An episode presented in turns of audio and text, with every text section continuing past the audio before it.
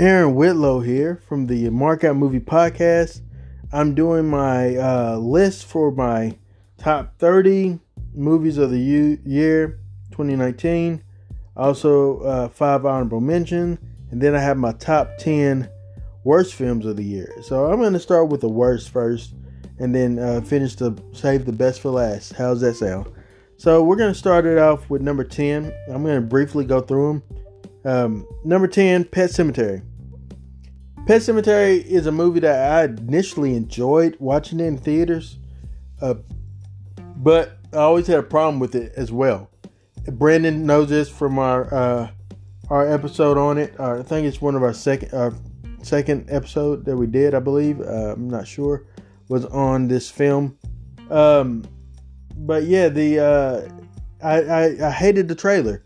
The trailer gave gave away mar- parts of the movie if I had not seen the trailer, this would probably make my best list of the year because I enjoyed the movie overall. I just thought that the trailer gave it away. Um, and then I realized that the studios made the movie just to cash in on it before it reverts back to Stephen King, the property, uh, because of this old uh, uh, law uh, rule that um, you know all if a property is turning a certain amount of eight uh, years, it reverts back to the uh, original author. So um, this movie makes number ten on my worst list because it, you know, it it should have been a much better film had not the trailer gave away so much that it did. Number nine, movie that Brandon knows I don't like is Child's Play. Brandon enjoyed this film. Uh, I did not. We're okay with that. Brandon doesn't have to agree with me, nor do I have to agree with him. This movie is not a movie that I enjoyed. This is a movie that really uh, could have been so much better had it been original. Had it been original, it would have been better. It would have been a movie that I would have really, really uh, gravitated towards. But uh, being a child's play film, being that that was Chucky, and we had to believe that that was Chucky, the movie doesn't work for me. Um, and unfortunately, and that's unfortunate because uh, Mark Hamill did an excellent job as the voice of Chucky. Uh, just the movie in itself, like the mom never felt like a mother to me. Uh, she felt like an older sister, really. Uh, just I don't know, just it just could have been better, but it wasn't. Uh, number eight. It's called See You Yesterday. It's a Netflix original film. I love time travel movies. This movie deals with time travel. Uh, and, and that in itself is usually enough to get me aboard your film. But this movie didn't. Uh, because it didn't know what type of movie it wanted to be. It wanted to be a comedy at first didn't want to be uh, a uh, a movie about uh, police brutality and things like that. Black Lives Matter, which it's not bad if the film is that. You know, uh, it could be done better, but this movie is it just it wanted to play with time, time travel, and you should never mess with time travel because you're gonna mess things up. And this movie messed itself up because it played with time travel and they didn't understand the rules, and nobody learned anything. The main character doesn't learn anything in the course of this film, and so yeah, just for no, it's for nothing. It's the waste of waste of film, waste of time. Uh, Netflix will greenlight anything. Um, number seven is Brightburn. Talk about waste of time, guys. Brightburn is absolutely a waste of time. This movie uh, should have been so much better. This movie should have been. It, it, you know, the idea of Superman being evil is cool. They should have played around with him, coming to understand wrestling with being good, wrestling being evil, but they don't. They don't.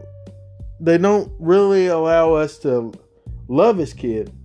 So then, when he becomes bad, the, we just don't care. We like kill this little badass. You know, that's how we felt. So uh, this movie is a waste of time. Did not need to be in existence. I could say this for a lot of movies on this list, guys. But this one in particular did not need to be. I just want to let Brandon know. I took Rambo Last Blood off of the list so I could put Brightburn on. I just want you to know that, Brandon. Rambo was right here, buddy. I took him off. So he didn't make the list, good or bad, because Brightburn was that much wor- more worse than uh, Rambo. I just want you to know that, Brandon. I'm looking out for you, buddy. Okay. Number six, we have Ad Astra. Now, uh, Brad Pitt is an outstanding actor. And in this film, he did a good job uh, as a guy that doesn't uh, share his feelings, uh, who's very stoic. Uh, he does a good job with that. It, visually, it looks great. There's some visual great stuff. It, it deals with space. Uh, it just was it's good in that aspect. It just to me, it just wasn't nothing in there for me to latch on to and say, I really dig this film. There wasn't nothing in it that just allowed me to say, man, this is going to be on my top top list or even honorable mentions. At the end of this film, I felt like, yeah, I felt like just wasting my time watching this movie. Uh, not no offense against Brad Pitt, he did a great job in in the film. No offense against uh, anyone else that's in the film. It just I felt that way.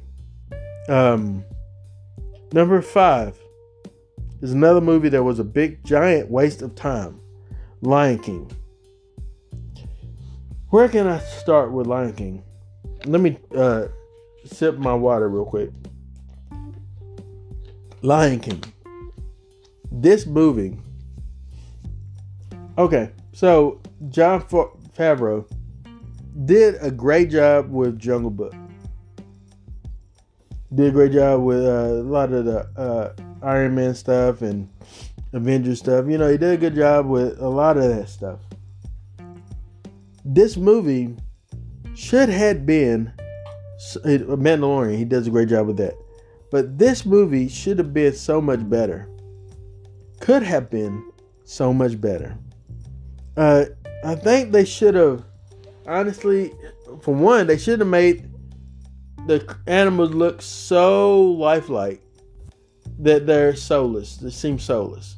What they should have done is it would have been cool to make a cartoonish, uh, real cartoonish looking character, uh, a la Sonic, you know, uh, which I'm glad they took the criticism to heart and changed it up because I'm now looking forward to that movie.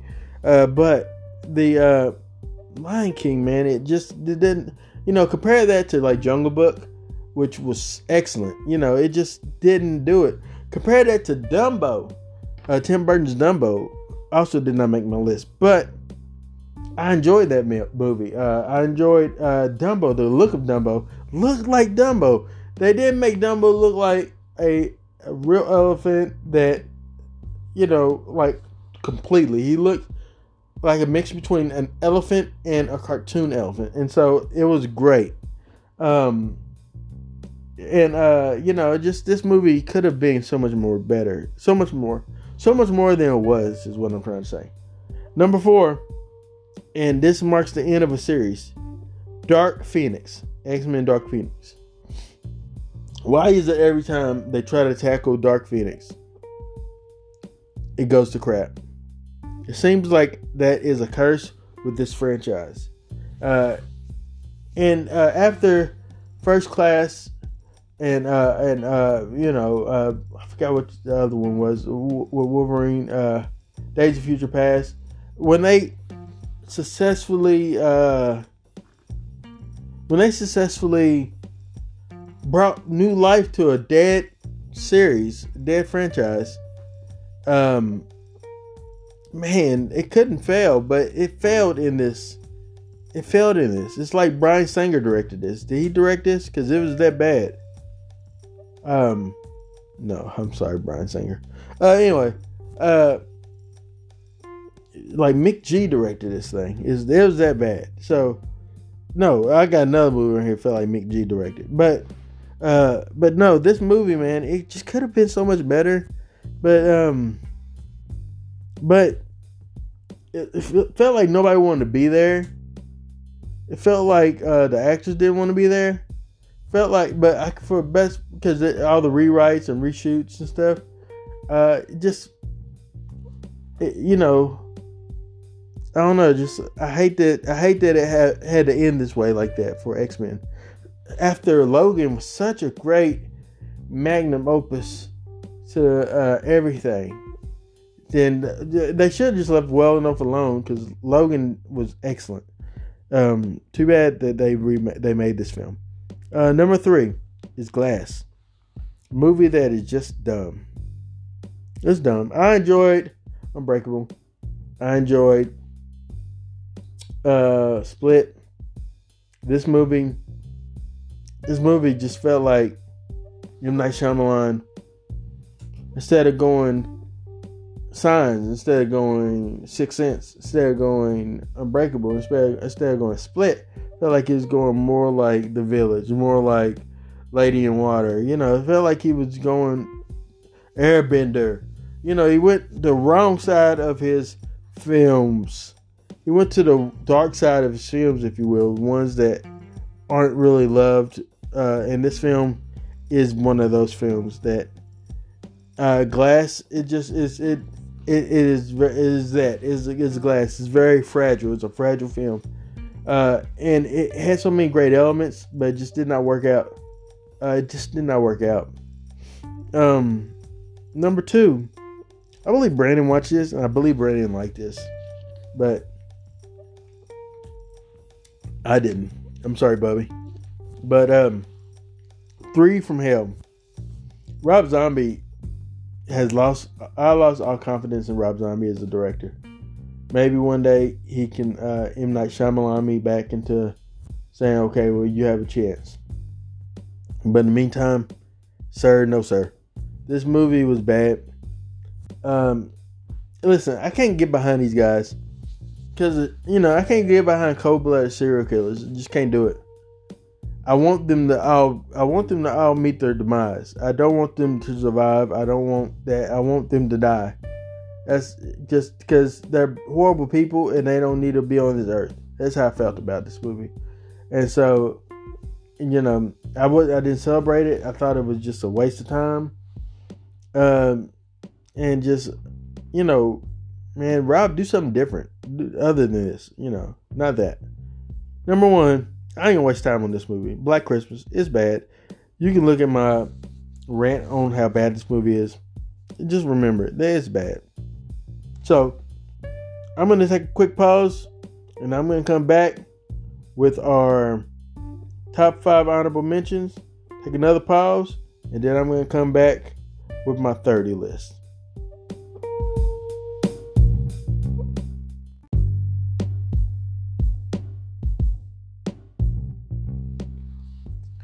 Welcome back to the Mark Out Movie Podcast. Thank you for that word from one of our sponsors. I am back. I'm back with my top five honorable mentions list of 2019. I'm going to start off with number five, a little movie called Lighthouse.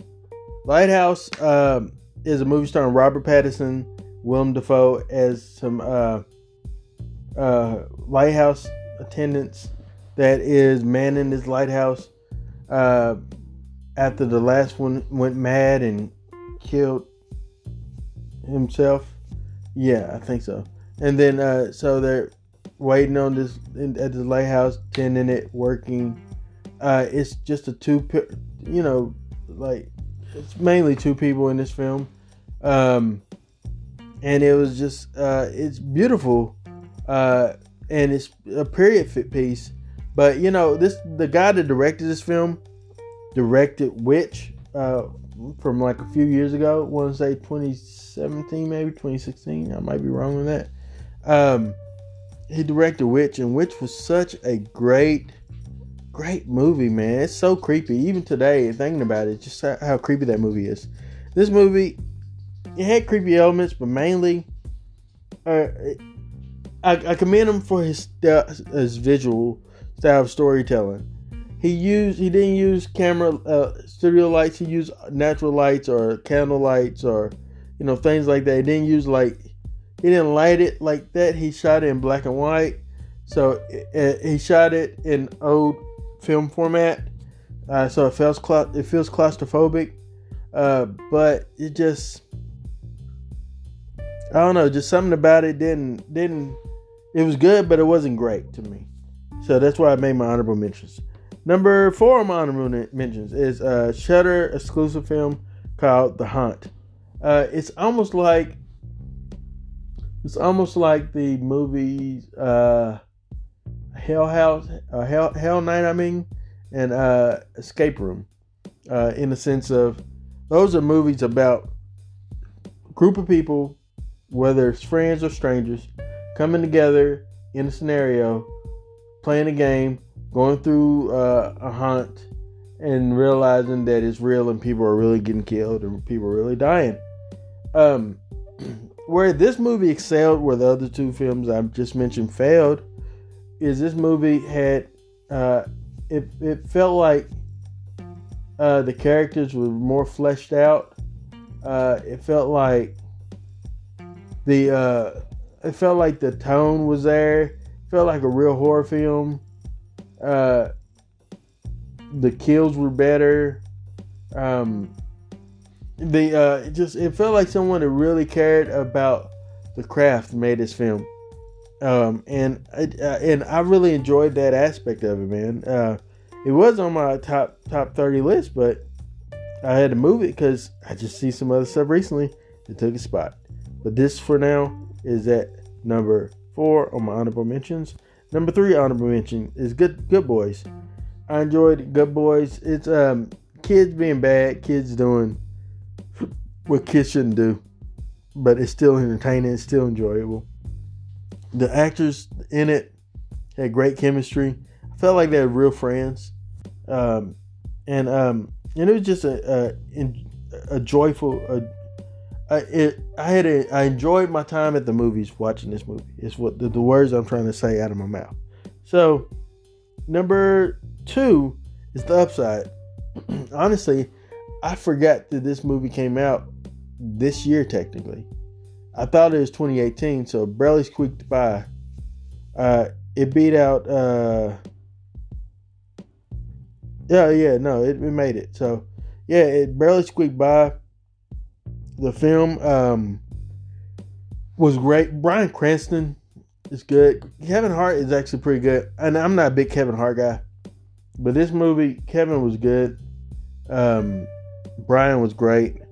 Uh, I wonder if Bryan will get supporting actor. I doubt it because it's so crowded. Somebody's gonna get somebody's gonna get snubbed. Um, but it, probably Adam Sandler. but yeah, uh, this movie though, it was really good. Uh, just and it's based off true story. If you like true stories, man, it's uh, inspired by true events. This was inspired by a true story, uh, and so it makes it even that more gratifying uh, to, to watch. So I, I, advise you to watch Upside. Um, number one on my honorable mentions is Six Underground. Um, Michael Bay is an action junkie. Um, and so this movie has his name all over it. It has his signature all over it. Um, and Ryan Reynolds is great as Ryan Reynolds. He just plays himself. I, am convinced. Um, I would like to see Ryan shake it, shake it up, uh, and not be himself in the movie for once. But actually, I enjoyed this film, um, because Ryan Reynolds was playing Ryan Reynolds. But the action, the kills in it, the it was great. Uh, it was a good little movie, and I recommend you check it out on Netflix. All right, so I'm gonna take a quick pause, and then we're gonna come back with my 30.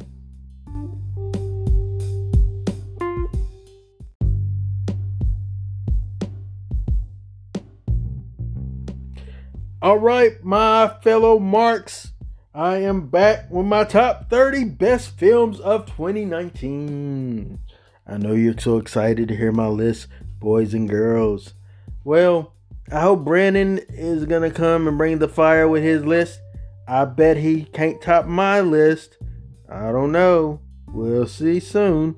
And uh I don't know what voice I'm doing. I'm turning into Brandon over here. So let me go ahead and start you off with my number 30 film of the 2019 year. Best film of 2019. Number 30, Doctor Sleep. Doctor Sleep is Stephen King's. It's a sequel to Stephen King's uh, Shining. This was a book. This was a novel. Uh, which the novel is really I enjoyed it. Um, and uh, but and it's also a sequel to Stanley Kubrick's uh 1980 I want to say 80 1980 uh cult classic The Shining. Horror classic The Shining. Uh this movie man is so good. Ewan McGregor is great as Danny Torrance and is believable as Danny Torrance. Uh the cast is really good. The lady that played Rose the Hat I felt like she's a real villain uh, I just really absolutely enjoyed the film. Um, I, you know, so much as I really want to see it a second time, I just never got a chance to because there's so many movies I need to see to review. And uh, at my job, I can o- I only get two free tickets a week, guys. So I got to use them sparingly. Um, so I wasn't able to review this, uh, see this a second time. I mean, re see it, rewatch it. Um, but man, it has definitely has rewatchability. Actually, I think it'd be great to own this uh, along with The Shining, the original Shining film. Uh, but yeah, number 30 for me is Doctor Sleep. Number 29 is Alita Battle Angel. This film uh, is um oh man, this uh, I want to say this was uh John James Cameron film. Um it, it you know uh, this about like this this man this man who uh, finds this android essentially in the junkyard grabs the android repurposes her re, you know fills her with the intellect and uh, personality and she is alive. Her name is Alita. And uh but also she's a warrior man and she's like a beast man uh like like as in like vicious but she's also so sweet. Uh, she has giant eyes, but it's just like uh, it's just such a. It was a great film to watch. Um, I seen it in 3D, and it was I do I don't regret that at all. Um, absolutely enjoyed Alita Battle Angel, and I and I hope that other people will take time to watch it. I really hope that they do allow us to see what happens in the story next. Um, come on, Disney, you can do this. Number 28 is uh, Jordan Peele's Us. Us, uh, I have a love hate relationship with this, much like Pet Sematary. I think the trailer gives away too much. Uh, that's the criticism I have of trailers these days. Uh, but this movie was, uh, for for the most part, it was enjoyable. Uh, Lupita, uh, New, uh, Lupita Nyong'o did a great job as the uh, mother, uh, also as Red, um, and it just it was believable as two separate people, uh, and so the way that she grunted, the way that she her voice, it just was like uh, it's excellent, man. I just would I would I would um but I just wish that the film was a little bit more. I, I wouldn't call this a horror film. Uh, I'm critical on that on things being called horror, and I don't think that this is truly a horror horror film. Nor was Get Out truly a horror film. Uh, but it, you know, we'll see what he does with Candyman this year coming up. Um, but yeah, at number 28 was us. Number 27 is a movie that Jordan Peele also raved about, Midsommar. Uh, Midsommar is a great. It was a great little little movie that nobody nobody liked, but I liked it. Uh, I thought it was. Uh, I thought visually it had some visual great stuff. Uh, it had some truly terrifying. This would be classified more as a horror to me, because uh, it had some truly terrifying elements in it, some nightmarish elements in it that uh, that I really enjoyed, and, and um, and visuals that I'm thinking, even thinking about now as I'm reviewing this, or, or counting down my list. I can't help but to see uh, and experience all over again. And the movie, uh, it just it, it's interesting. It's an interesting character study. It's an interesting breakdown of relationships. It's really a really a great movie of uh, just humans and how humans use each other, but then uh, also on how humans um, uh, feel they feel that each other are uh, either you're hoping that they fulfill the purpose for them, whether you fulfilled your purpose in being a shoulder to lean on or cry on, or you fulfilled your purpose for being another sacrifice to the gods. And so, uh, it's a it's a good movie. I really enjoyed it. Number twenty six comes from Hulu, and it's called Little Monsters. Also, Lupita Nyong'o. This film was shot in Australia. Um, this movie, man, it was like um, L- Lupita, man. It, this movie, she plays such a uh, she plays a kindergarten teacher who um, takes her kids, takes her students on a field trip along with the other chaperone, the main guy in the film actually, uh, to uh, petting zoo. And while they're there, zombie outbreak happens, and she's trying to keep them sheltered from the horrors that's really going on, but also keep them safe from the horrors that's going on, both physically and mentally. And this movie is excellent uh, with it. You know, the way that you start hating the main character at first, and then later on you're like, I actually dig this guy, and actually I dig her, and you know I dig these people, and I don't want this anything to happen to them. This movie was very enjoyable for that aspect. You know, uh, Lupita did a great job, and uh, she's all over the place this year, and I think that she should be nominated for something. Um, she did great though in this movie. I really enjoyed it. Number twenty-five is a movie I know Brandon didn't get to see. The Best of Enemies.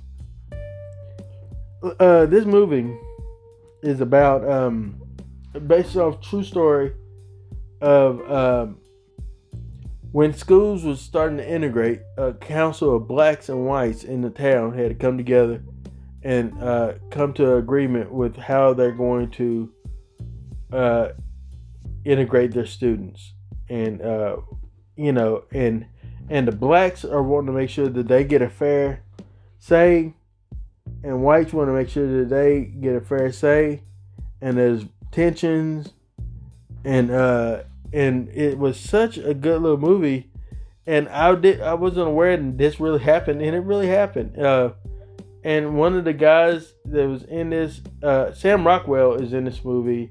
Uh, uh, Taraji P Henson is in this movie. Uh, as well as the title character, not title characters, but the main characters in this film. Um, and I thought they their relationship was believable. Sam Rockwell, such a great actor, man. Uh, that guy, man, that guy's come a long way from being like guy off of uh Galaxy Quest, or you know, or whatever other things he did. But he's came a long way the guy is um phenomenal actor, man, and uh it was very believable. But it's hard to hate Sam Rockwell too. So, um, but yeah, I really absolutely enjoyed uh, this movie, uh, Best of Enemies. Um, number twenty four is Fighting with My Family, a WWE film made my top thirty list. Dang near cracked my 20. Uh, Fighting with My Family is the biopic pick, uh, biopic about um, Paige, the uh, diva in WWE wrestling, the wrestling superstar, female wrestler, uh, uh, who came from a background of a family wrestling company and she's been wrestling since she was like a kid, you know. Um, and and uh, in this movie has Vince Vaughn, who did an excellent job, best supporting actor in, in a comedy maybe, because he, uh, you know, he did a good job with that. Um, I just man, I think this movie was just um, terrific, terrific. Uh, it didn't dumb down wrestling for me.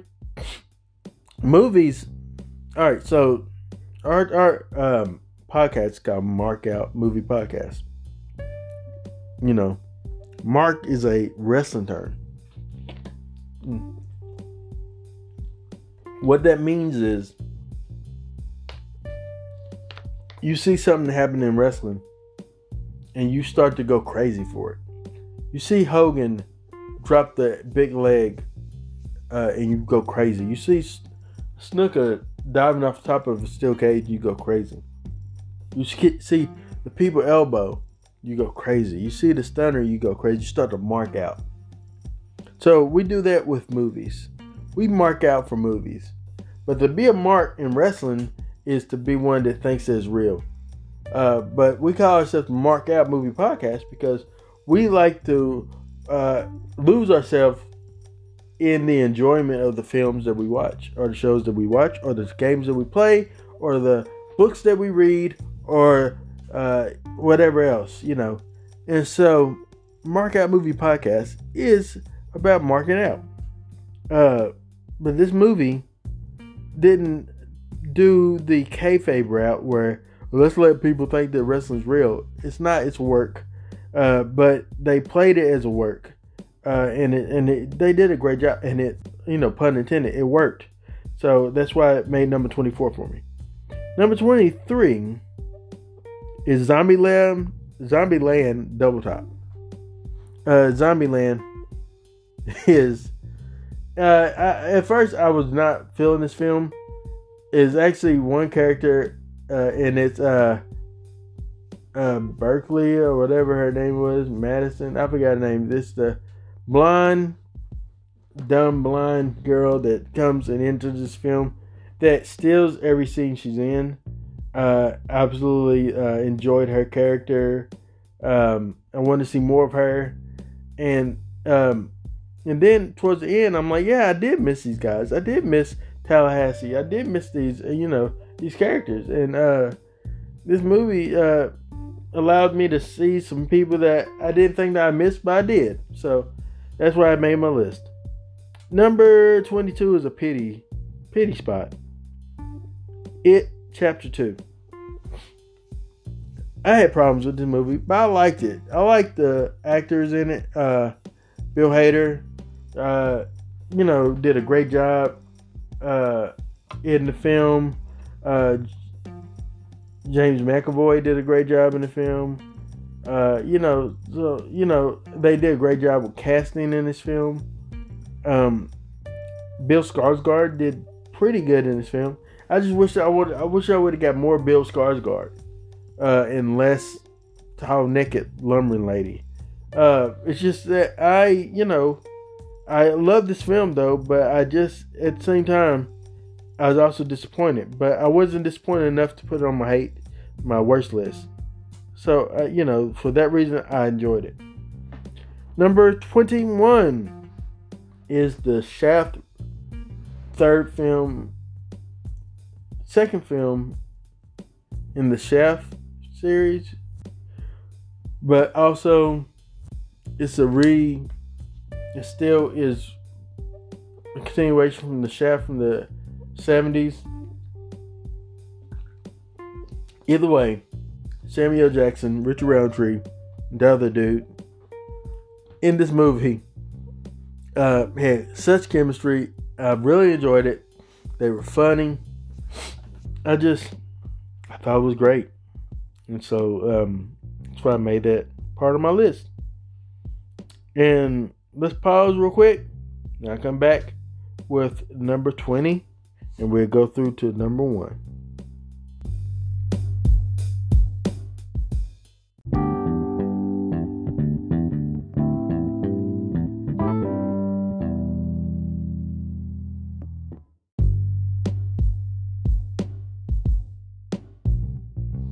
Welcome back, my fellow marks. All right, so I'm uh, back doing my number 20 through 1, if I can, possibly. We'll see. So, number 20 is a Disney Plus original film. It's called Togo. Uh, Togo is, uh, if you've ever seen, uh, uh, uh what's it, uh, Balti? Uh, but I forgot the name of the other dog. Balado, Balado, Balto, Balto, I think. Um, about the dog that uh, helps uh, help some sick children in Alaska uh, that was uh, that was dying, and there was like a, a relay that the team would uh, carry the medicine from one team to another team, all the way from another place. They had to go through uh, a lot of canyons and things like that. Well, Togo stars Willem Dafoe and his dog in this film, Togo.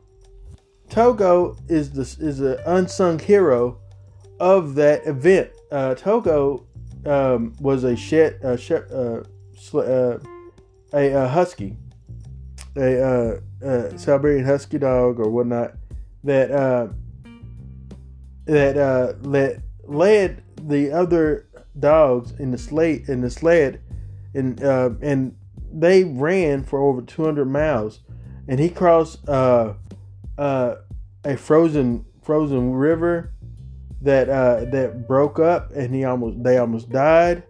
Um, the uh, they crossed uh, dangerous mountains and almost fell off the mountains. In the movie, Willem Dafoe does an excellent job as this uh, as the uh, mush uh, dealing with these dogs. You know, um, and the um, man, this movie is just great, and it's on Disney Plus. Uh, I didn't think Disney Plus would make this list, guys, uh, for this year because it's brand new. But hey, man, out the gate, Togo. Uh, I think Brandon, Brandon ever was to watch this, I don't know if he has. He hasn't told me. If he ever watches this, I think Brandon will love this movie. I can't wait for Brandon to watch this movie and he will review this movie and he's going to tell me how much he loved this movie. Mark my words, Brandon Spivey, you will love this movie. Um, that's number 20 for me on my uh, best 20, my best 30 list. So, number 19 is Netflix The King. Uh, this movie is uh, about King Henry the uh, I think Henry the Third. Think Henry the Third. I think yeah. Uh, Henry the Fifth. Henry the Fifth. I think Henry the Fifth. Um, uh, he uh, you know the uh, famous Henry uh, not Henry VIII obviously, but the one prior the predecessor predecessor. Um, this king becomes king. This is history. This is not spoilers. This king becomes king at a very young age, and um, and shortly thereafter, his king kingship, he has to go to war with France. And Robert Pattinson is also in this film, and he does an excellent job in this movie as well. Uh, this movie though is really good, man. Um, it the cinematography uh, was just great. But it's hard for anything to impress me war wise, uh, uh, you know, with knights and stuff wise after watching Game of Thrones. But this one did impress me. It was really good. I can't wait to see Witcher because uh, my buddy Craig uh, Williams uh, has told me great things about that one. So, all right, um, number number eighteen for me is Avengers Endgame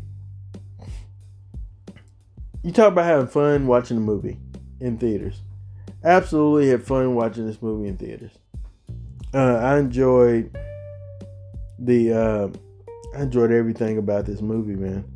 I enjoyed the conclusion. Uh, I enjoyed uh, everything. I don't even want to, even though I know that people are giving away spoilers, but I, am not gonna do it. Uh, I just really enjoyed this movie. Just in case you hadn't seen it.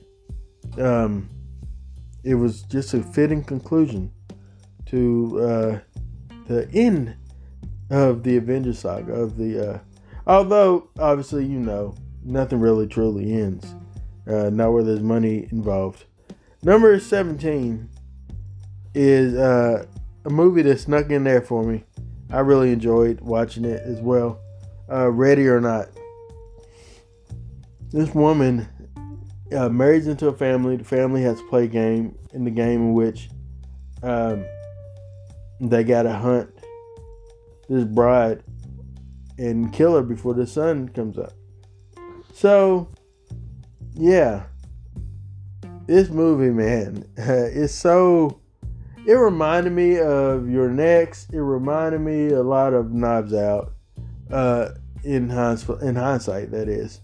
Um, it reminded me a lot of um, a lot of those dark comedies, and this is truly a dark comedy. Um, I, I just thought that the movie was great. Great cast of characters, um, great house, you know, great family. I just really dug this movie. Um, and too bad it didn't get as much love as it should have. It's, it's to me one of the best movies I've seen this year. Um, number sixteen, Another Netflix original. Dolomite is my name. Excuse me while I whip this out. My water, is.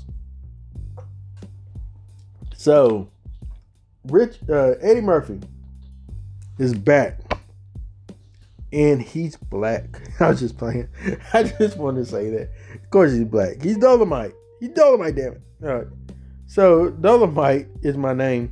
It's about the legendary character of Dolomite, who was conjured by Rudy Ray Moore, um, and uh, and got into the movie, built his own brand essentially, and uh, and Eddie Murphy plays this man tremendously.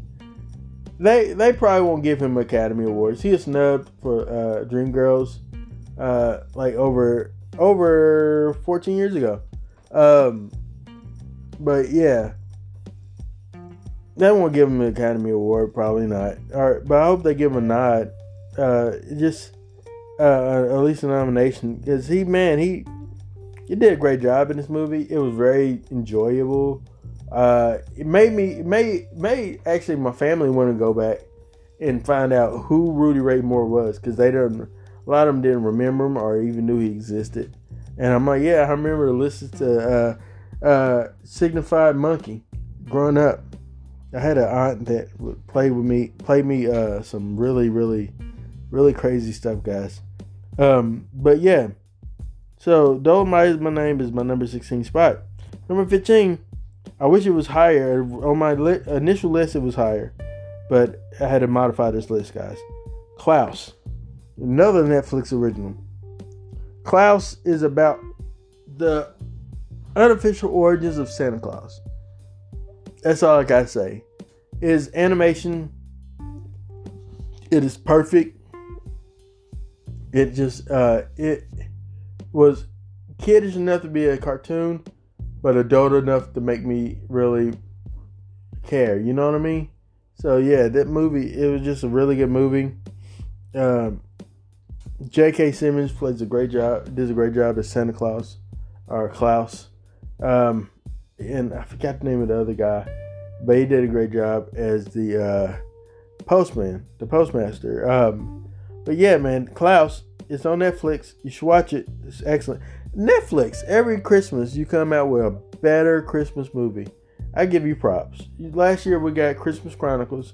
This year we get Klaus. And so I'm so excited that you do this. Number 14 is 21 Bridges. 21 Bridges uh, is a film about. Uh, it stars. Uh, oh boy, um, uh, King T'Challa. Man, at the at the present time, I'm blanking on his name, and I apologize. But yeah, King T'Challa in this film is uh is uh I'm gonna call this man King T'Challa throughout this whole review. Uh, but yeah, he's uh, he's a uh, detective, um, and uh, he's investigating an incident that involves cops getting killed, uh, and some uh, and some uh, I won't say cocaine or something like that being stolen, but a lot more uh, was stolen, but there was a lot more there, and so he starts investigating who did it and trying to keep them housed in Manhattan, and so he shuts down all 21 bridges to Manhattan, and um, a great film ensues. Such a great movie. I really enjoyed uh, the um, the acting on screen. Um, I really uh, enjoyed, um, you know, the J.K. Simmons also is in this one. It's funny, he's in this one as well. I just thought about it. Uh, as one as like the chief of police or whatever. Uh, but yeah, man, it's just great, great movie. It's a little predictable, but great nonetheless. It was really good movie. Number thirteen is probably now one of my favorite Christmas films of all time. In the Shazam. They're gonna say Shazam ain't a Christmas. It's definitely a Christmas movie. Uh, Brandon, I don't care what you say. It's Christmas movie. Let me know if you agree with me or not. So, uh, Shazam though is man, I really enjoy the uh, energy it brought. The um, I enjoy the uh, the the character that was. I was introduced to this character when I seen Shazam versus Superman. I remember as a kid, I had Shazam wallpaper, or uh, you know, uh, Captain Marvel at the time, wallpaper and stuff. But I didn't really understand much about him. I always thought he just looked like Superman, but it wasn't him. But um, yeah, Shazam is uh, it's interesting character that uh, is really a little boy that transforms into this superhero, but he's still a little boy. Not like how I played it in this is that. So in uh, like the Batman in Superman versus Shazam or whatever, in that movie that happened a few years ago, they played it a little differently. So, but this one I really enjoyed how they did this. So, yeah, I I, I, I recommend you watch it if you hadn't seen it. Uh, it's Shazam at my number thirteen spot. Number twelve, John Wick three. Keanu Reeves can do no wrong. Uh, and this character, John Wick, I would say is even better than his character of Neo. And is more believable as like this ultimate badass. Um, and kudos to him, kudos to the filmmakers. But this movie is excellent, um, enjoyable from the beginning to the last. Second one wasn't as good. First one was really good, but third one is probably the best in the series. Um, but I really enjoyed it. So speaking of the best in the series, who would have thought Toy Story 4 would become my favorite one within the whole Toy Story series? But it did, uh, and that is also my number 11 film. Toy Story 4 is a movie that I didn't want, but after I saw it, I didn't know I wanted it so much. It um imagine at the end of the first Toy Story, uh, Toy Story 3, you believe that Bonnie is gonna play with Woody and all the gang, gang and and they're gonna grow together. But Bonnie gravitates as a child does to one or two toys, but Woody's not that toy that she really gravitates towards. And uh, it's like Woody lost his purpose, and and everybody wrestles with, well, what do I do now? Whether it's uh, retiring, what do I do now? Whether it's going through a divorce, well, what do I do now? Uh, whether it's um, you know losing a parent, well, what do I do now? And um, Woody wrestles with this, and uh, this movie really tackles that, and ta- tackles finding where you go, where where do you stand now after this ends, and it, I thought it did a beautiful job telling that, telling that story, and um, and yes, uh, Key and Peele's in it as well, but you know, it's about Woody. Uh, it's just really about Woody and it needed to be about Woody. And uh, it was such a great movie. Um, I teared up watching this film, uh, and it's probably gonna be nominated for best animated film of the year. Uh, hopefully, Klaus is as well, but you know, this was really, really good, and I, I recommend anyone see it.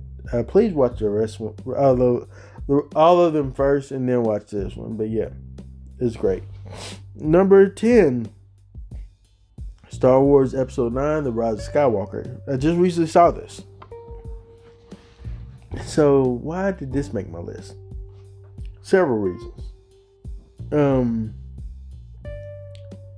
All right, I've been liking. I, I like Star Wars ever since I was a kid. Ever since I, I was a little child, I enjoyed Star Wars. It probably started with Revenge of uh, Return of the Jedi, actually, because that seems about right as to when I was a kid. Born in 1980. The first one I would really remember would be that one. That's the earliest memory for me. Is seeing Jabba getting choked out. Uh, it was I felt bad for Jabba actually. I didn't know the context of it. I felt bad for Jabba. Um, and so um, but yeah, I remember watching uh, watching these movies as kids as a kid, man, and just really just really digging it. And so who knew that as a grown up now, almost 40 years old, that I get to witness the last of the uh, Star Wars films which is not going to truly be the last because it's a cash cash grab type of industry um, or f- franchise. But this movie was an excellent, excellent arc to a saga, and and where they go from here, I, I can't wait to see. But I absolutely enjoy the ride, and this one I just it was welling up in me during different parts of this film, and uh, actually gonna go see it again tonight. Um, number nine, Brandon was right how much I love this movie. Knives Out. He says it was predictable. He knew who did it within the first what uh, five minutes. I say that I I thought that but then I thought, well, maybe it's really this or this person, you know. And um and I toyed around with that. And at the end, when the, the pieces fell together, I'm like, oh, I see. This movie did great. I enjoyed the cast in it. Daniel Craig Craig is a southern the uh, private investigator is great. He, he he's believable. He had fun. He's chewing the scenery in this film. Jamie Lee Curtis, I love seeing Jamie Lee, uh, and so she uh, she does a great job. This movie is just so much fun. I enjoyed it. I enjoyed wondering like who who who's doing this and and then I loved when it when it switched gears midway through the movie. I enjoyed that like cat and mouse type of thing. I really enjoyed it, man. Uh, I thought that it was an excellent little film, and I can't wait to see what else Rian Johnson does. Ryan, I know people hated what you did with the last Star Wars film, the uh, Last Jedi, uh, but man, for what it's worth, there's parts in it that was not bad, but you know, this movie, I think you redeemed yourself. Uh, and I think that you did a great job with this. Uh, I, w- I would encourage you to keep making movies, man. It's great. I enjoyed it. Um, number nine. That is number nine. That was Knives Out. Number eight, which was lower on my lower on my list earlier, but it moved up to here. But it had to have a reason to move up, and it's Crawl. It crawled to the number eight spot for me. Crawl is a movie I've seen this year with uh, about a, a girl that goes to her father's house during a hurricane in Florida to try to find him. He's stuck in the crawl space of the house. But also, because of the hurricane, the crawl space is now flooded with alligators, and they got to survive the crawl space and also the alligators and also the flooding waters that is rising during this hurricane. What a great movie. I enjoyed every single frame of this film. Uh, I enjoyed the uh, for the longest time. If anybody asked me the best movies I've seen this year, I always seen the best movie I've seen this year is Crawl, and I still stand by that. That's why Crawl is high on my list, but I wish it was higher. But I seen some other stuff recently that I thought was just a little bit better. But Crawl is just such a great movie. It's uh, um, I enjoy the characters. I enjoy the alligators, and the alligators seemed realistic to me. And that you know, everything seems realistic. How you respond in situations. Although there was a few times where I want to yell at the screen, "Do this, do that," but honestly, would I've done that? That's the real question.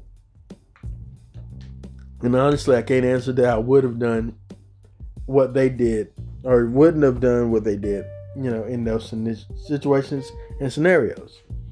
Um, number seven for me, Netflix original film, Martin Scorsese's The Irishman. Man, talk about Al Pacino, talk about Robert De Niro, talk about Joe Pesci, talk about um, talk about uh, who else we got in this film? We got uh, uh, Raymond, uh, Ray Romano in this film. Uh, other people in this film, man. Just talk about this movie, man. It's moving.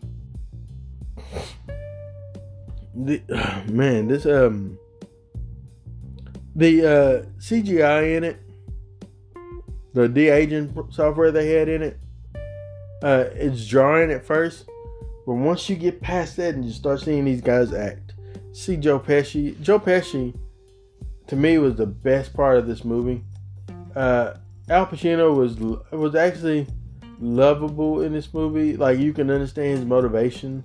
Uh, yeah, Robert De Niro allowed them to have their way with the film, and he didn't try to make it about himself. Uh, it's just, it was just that that good of a movie, and um, and I really enjoyed it. And um, and Scorsese did an excellent job. And uh, another movie that Scorsese kind of inspired makes my number six list uh, on the list rather, and that's the Joker. The Joker um, changes the game for what a comic book film could be. Whereas Chris Nolan's, uh, Christopher Nolan's Dark Knight series did it for the Batman, made it gritty, and brought us to that grittiness when it comes to uh, comic book characters and dealing with comic book characters. This one took it to a cinematic level. This is a film. This isn't a comic book movie. This is a film This happened to be about the origin of a comic book character. Joker. Man, this movie was um, Joaquin Phoenix. It's gonna it's gonna be it's gonna win the uh, best actor award. He has to, or at least you have to be nominated. It's just it's gonna be so crowded. I don't know what the Academy is gonna do this year, honestly. Um, but man, Joker was such a great movie and uh, and you felt bad for you know you felt bad for the character throughout the film and at the end you understand his motivation to why he does what he does but then you question his motivation as to did he do what he did because he's not a he's not he's an unreliable narrator narrator and so this movie leaves you with so many questions with so many feelings but none of them is I wasted my time. Or none of them is, no, I could have done without that. You know, so that's why I, I put Joker at my number six spot on this list. Coming in at number five is a movie that initially was my number one movie, but I had to move it up. And that is uh, A Marriage Story, another Netflix original. Scarlett Johansson and uh, Adam Driver does do it. They do an excellent job in this film as a husband and, and wife that is that is dealing with divorce, but trying to deal with it as cordial as they possibly can in front of the child, around their child, but still dealing with their emotions and how they deal with their emotions and how the things they say, how everything they say say has some type of weight to it. What a great film. What a great character study. What a great um, movie to dive into uh, as far as like um, revealing who who these people are and realizing that both of them are imperfect.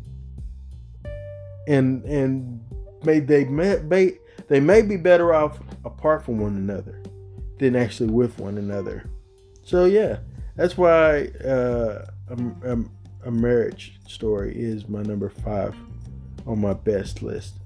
Number four is peanut butter falcon. Uh shia labeouf man in this film. Uh, he does a great job with in this movie. Uh, it also stars. Um, it also stars. So uh, it has Shia LaBeouf. It has. Um, I'm trying to pull up who else is in, is in this movie. Um, it has. Uh, wait a minute. Give me a moment, guys. Should have had this. I want. I want to actually mention these people because they did that that good of a job in this film that I feel like they should be um, mentioned specifically. Um, now, while I'm trying to find this, I want to say that I didn't get to see every movie this year, unfortunately. Um, there's a movie that I, I, I wanted to see but I didn't get to see. And that's uh, uh, The Parasite and The Farewell. Those are some movies that I wanted to see, but didn't get a chance to see. Um, but um, here we go. So I apologize for the weirdness in that. So all right, Zach. Uh, uh, got Sagan as Zach in this movie. Uh, Dakota Johnson as Eleanor. Bruce Dern as Carl. Shia LaBeouf as Tyler. Thomas Haden Church as Saltwater Redneck. Rob Thomas as, as Winkle. Uh, Jon Bernthal as Mark. You know, got other people in this film. Yelawolf as Rat Boy. Um, yeah, man. This movie, man, it's about um a boy, a, a guy with Down syndrome, who escapes from this uh his nursing home facility that he's a ward at, and um he's trying to make it to uh Louisiana or somewhere like that uh, to uh, or Florida, I think maybe. He's try to make no, he's trying to make somewhere, uh, South Carolina maybe to uh, uh, meet the saltwater redneck, who is this wrestler that he idolizes, uh, and uh, and he uh, he escapes and he runs to Shia LaBeouf, who's also fleeing from his demons and his mistakes. And uh, Shia agrees to accompany him on his journey to the saltwater redneck. And uh, and the way that Shia treats this guy as a human being, doesn't treat him as just somebody with Down syndrome, doesn't treat him as being uh, disabled or treat him as being mentally challenged or anything like that, but treated him as a human being. It's such such a perfect cherry on top of this film, and uh, and people with Down syndrome are in are indeed human beings. They're athletes. They're um, entertainers. They're uh, teachers. They're business owners. They're you know they're they're beautiful, beautiful people, and uh, and have some of the best personalities in the world, man. And this movie just such a heartfelt, warm, cheerful film that everybody should watch. Everybody should watch this movie. And uh, and if you know someone with Down syndrome, I dare you to have them watch this movie. It's such a great movie.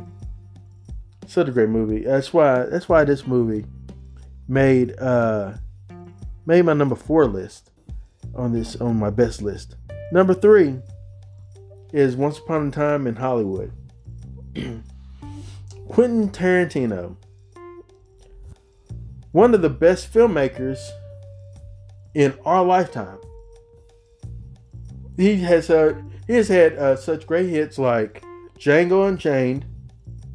He's had great hits like Pulp Fiction. He's had great hits like The Reservoir Dogs. He directed a uh, a part in. Uh, I'm sorry, my uh, my tablet heard my voice and went crazy. Anyway, he had uh, he di- directed a scene. Uh, uh, uh, uh, he directed one of the segments in Four Rooms, and multiple other things. Jackie Brown, things like that. Kill Bill. Hateful Eight, Inglourious Basterds. So the man knows his stuff. He took a he took one of the grimmest times in America, one of the worst incidents in America, and made cinematic gold from. This movie uh, was so good and needed to be told the way that he told it.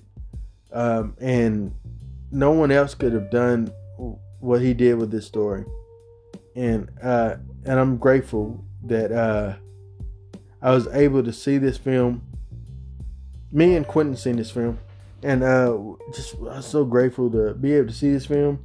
Brad Pitt does a great job in this film. Leonardo DiCaprio does a great job in this film.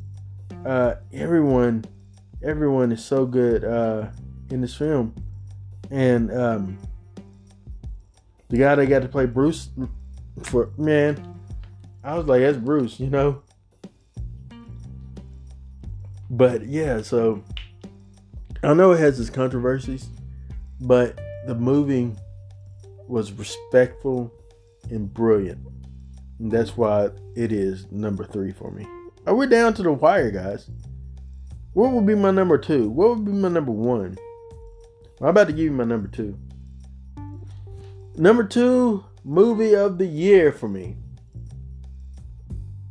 easily, is A Beautiful Day in the Neighborhood. Tom Hanks in play in watching this movie, I no longer saw Tom Hanks. I saw Fred Rogers. I no longer saw Tom Hanks. I only saw Fred Rogers. And I felt that he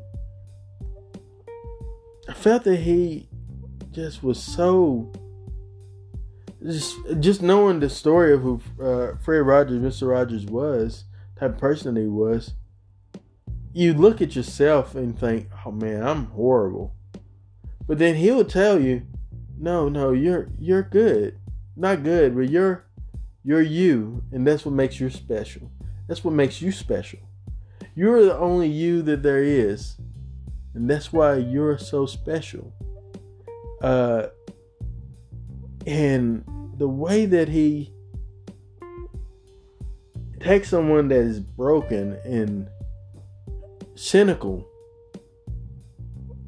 and transforms their lives because he was a man of man of man of God. Uh, but he just he oh man, it's just really good, man. Just a great movie. Like I, I felt so much joy watching that movie. The um the way that they did transitions in this film using uh you you know uh uh Mr. Rogers' Neighborhood used a lot of uh miniatures, used a lot of uh not claymation but miniatures, and the miniatures being uh like trains moving. You can see the strings, uh planes flying, you know stuff like that. It used that to cut away between one place like from like Philadelphia to like New York and things like that. And it does a great job with that. It has some some weird transitions at, at some points, uh, but uh, for the most part, I give this movie four four out of five markouts. What why I didn't give it five is there's a few musical scores uh, happen notes that happen in it, musical cues that happened in it that I felt like was kind of jarring for me. But other than that, I just really enjoyed the film.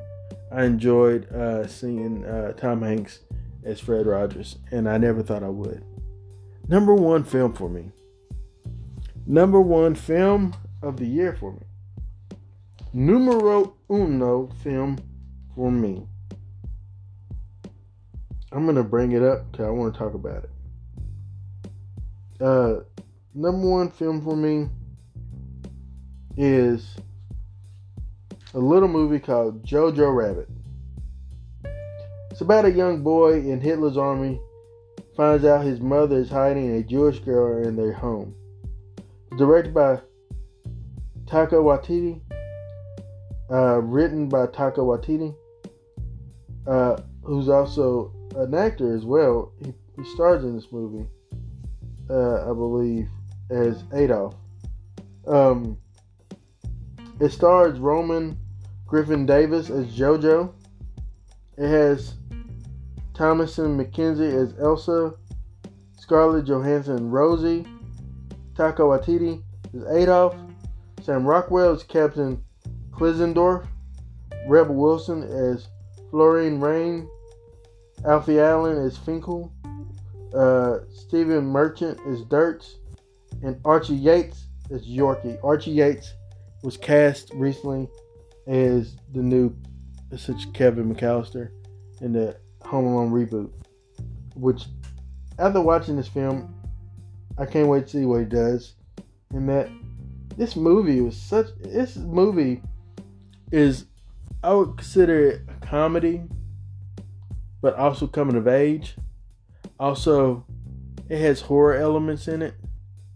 It has uh, dark humor in it. Uh, you know, to be able to take content dealing with Nazi Germany and make a compelling story that most most multiple points in this film I was laughing, not at the horrors of war or anything like that, but just at the characters themselves, and uh, and just such a you know, such a great, just such a great film. Um, I had I had to put this at number one for me because it just it's such a movie. It's the movie that is so good that I will watch over and over again. I, I I don't think that I would ever get tired of seeing this movie. That's how good this film is. That's how good this film is. And I can't say that about many films on this list. There's films yes has rewatchability. Knives Out has rewatchability maybe a few times. Um, Jojo Rabbit has rewatchability for me. Uh, you know, uh, A Marriage Story has rewatchability. Actually, it's hard to watch. It has rewatchability. Uh, Peanut Butter Falcon has rewatchability for me. Toy Story, Star Wars, rewatchability. John Wick, rewatchability. Shazam, rewatchability. Klaus, rewatchability. So, Endgame, rewatchability. You know, Ready or Not, rewatchability. So there's some movies on here that has that. This movie has infinite rewatchability for me. This movie is a movie that I would watch, I would own, and just then would share with other people to see. It's such a great film. It looks great. The acting's great. The music is great. The premise is weird but great. The ending is great. I loved this movie. This is, to me, the best movie of the year. The best movie of 2019 is Jojo Rabbit. I stand behind this movie as the best movie that I saw this year. Granted, I didn't get to see The Farewell. I didn't get to see Parasite, which I heard that those were excellent films.